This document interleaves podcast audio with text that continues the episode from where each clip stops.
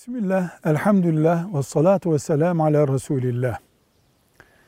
Bir okul müdürü, bir daire şefi, yetkilisi, bir iş yerinin şefi, yani forsu olan, ağırlığı olan birisi, çevresindekilere filanca şeye yardım edelim diyor. Onlar esasen o yardımı yapabilecek durumda değiller. Ama işte bu okula, bu medreseye yardım edelim deniyor. Mesela cuma namazında insanların camide namaz kılacakları esnada önlerine poşet getiriyor. Hadi herkes yardım etsin diyor imam efendi.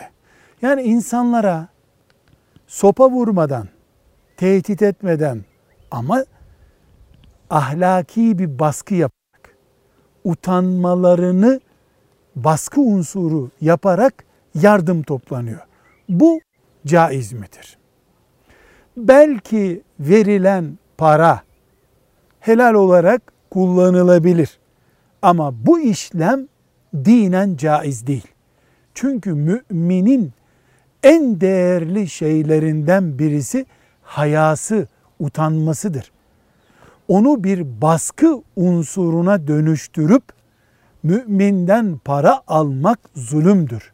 Zulüm haramdır. Velhamdülillahi Rabbil Alemin.